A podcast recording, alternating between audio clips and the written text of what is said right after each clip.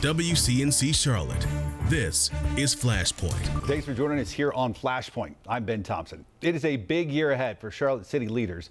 City Council set to take up the Unified Development Ordinance. It's the guide how the city grows in the decades to come when it comes to things like development and zoning.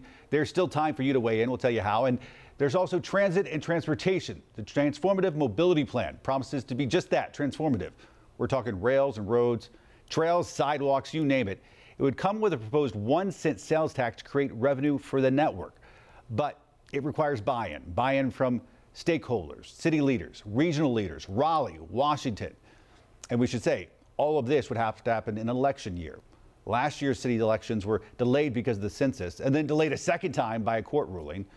Primaries right now is set for May. General elections still up in the air. So all that means council members setting the agenda right now might not be there by year's end. Joining us today, Charlotte City Councilman Tariq Bokhari and Larkin Eggleston, City Council members. Thanks for coming on. We appreciate it. Happy New Year, by the way, to both of you. Good to see you. All right, I'm going to ask you both uh, uh, the same open-ended question to begin here. Um, what do you see as the priority for you and council, of course, uh, headed into this new year? Uh, Tariq, I'll begin with you. Well, um, there's a lot of priorities, and I, I, on one side, the first things that jump to mind are the huge ticket items we have to deal with.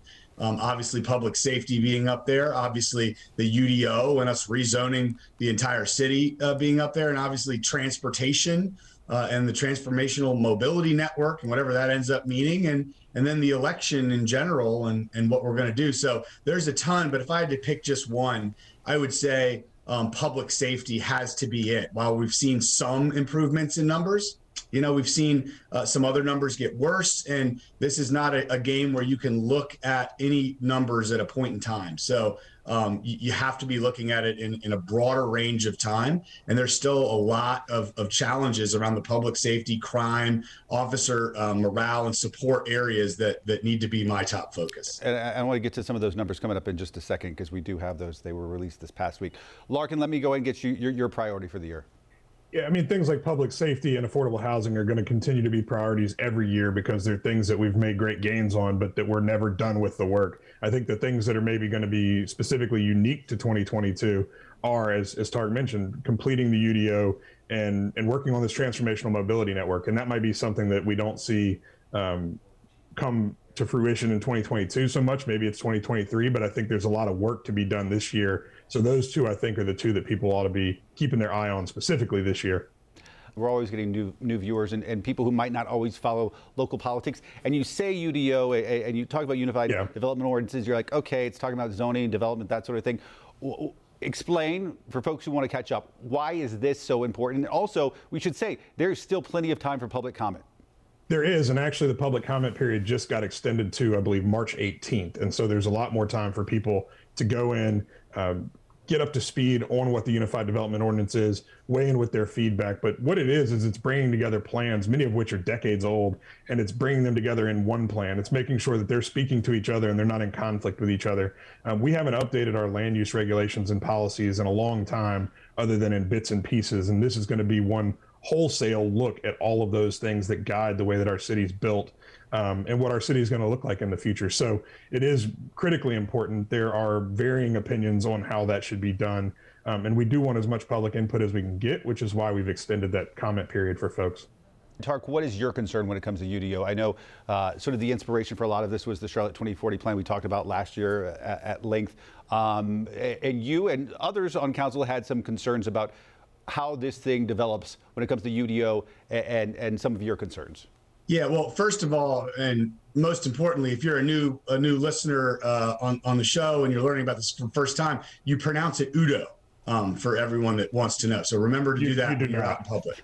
You um, my, my, largest uh, my largest kind of concern is how we did it last year with what led to this, the 2040 comp plan. If the UDO is like Larkin said, a bunch of the ordinances now being updated and coming together in a cohesive set, the 2040 comp plan was the vision statement and and kind of you know the the the uh, barometer, if you will, for that journey. So we did a lot of things that we could have done a lot better back then as it related to how we came to consensus. Really, I think is number one. So in council earlier this week, uh, I made a recommendation um, that ultimately we come up with three buckets per council member early on transparently with each other are you know things that are nice to have things that are really important and things that ultimately like if we don't get solved i'm a no vote. So that way staff can start working on those things.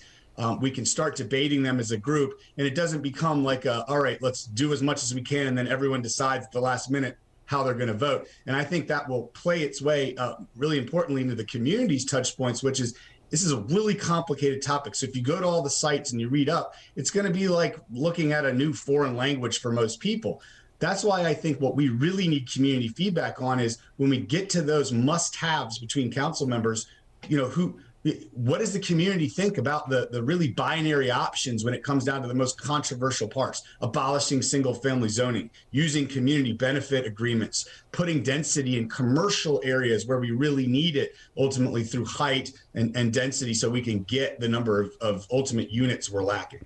Why is this year why is this year a make or break year when it comes to transit and transportation?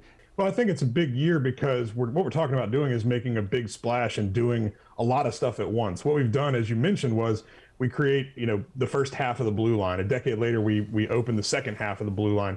These things have been done sort of one at a time, piecemeal. And what we want to do now is, as it's named, a transformational mobility network. And it doesn't just mean expanding our rail system. It also means improving our roads. It also means connecting our sidewalk network connecting our trail system, uh, lots of things, and, and maybe most importantly, improving our bus service, improving the frequency of it, improving the, the quality of the buses on it, um, giving people options. We, we are a city of, we'll be a city of a million people in the not too distant future.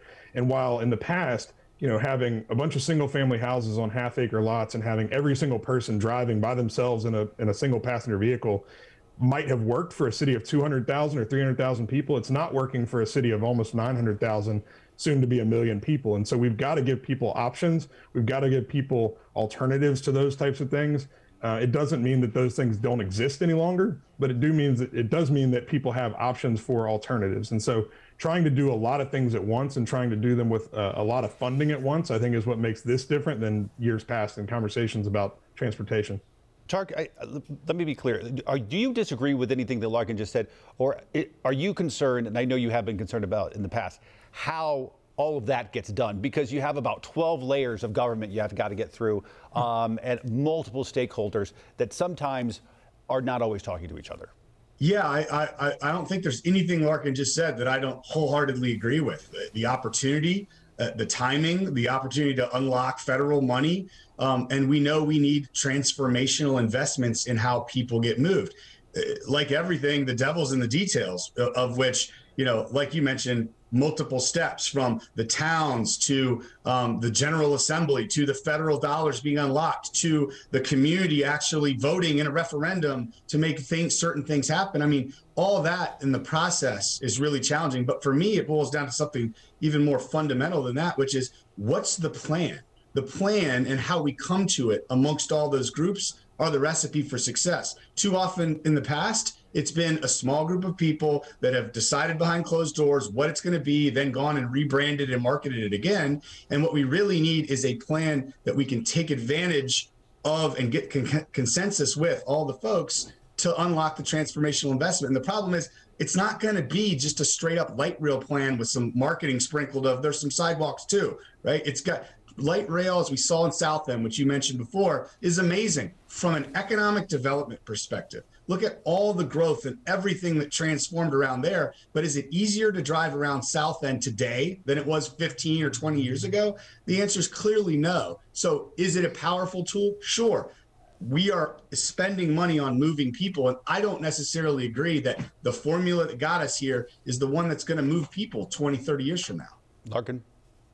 Yeah, it is absolutely going to be a heavy lift. Um, but as someone once said, we, we don't do these things because they're easy. We do them because they're hard, and it's critically important.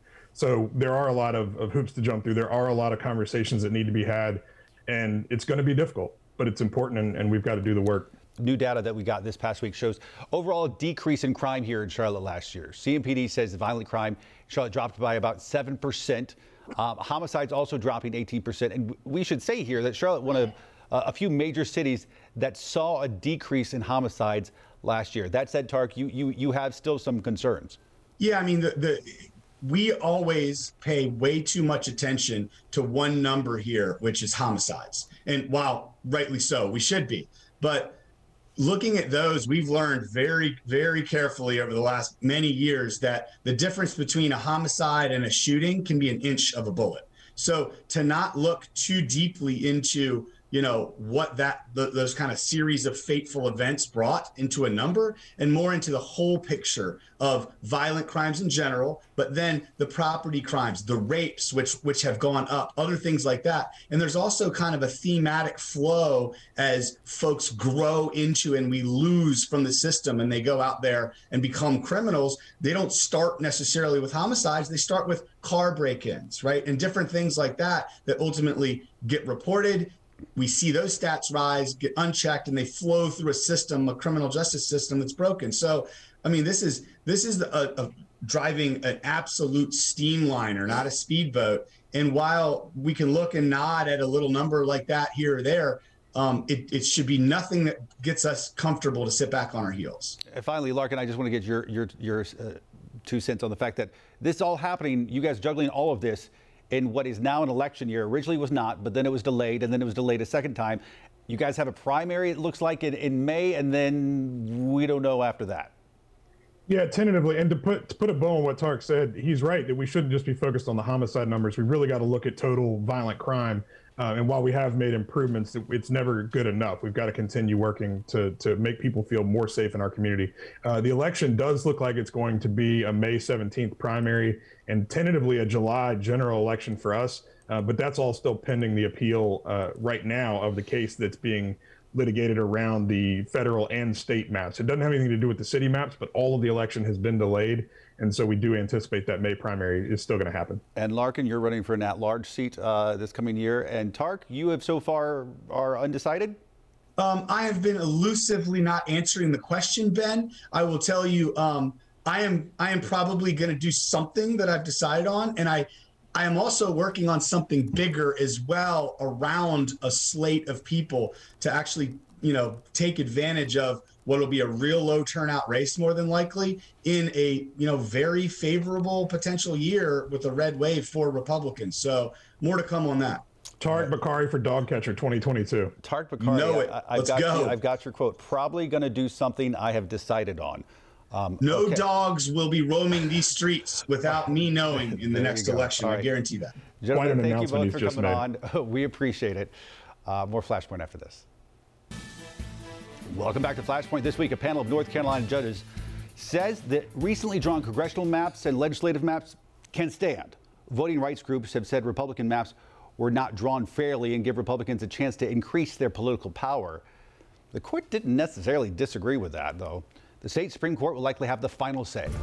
Joining us now, Dr. Michael Bitzer, professor of politics at Catawba College. Also, he actually wrote the book on this, literally, the author of the book, Redistricting and Gerrymandering in North Carolina. Also, at this rate, going to become like a part time host of Flashpoint. Uh, uh he, he, appears so often. Uh, Professor, thanks as always for coming on. We appreciate it.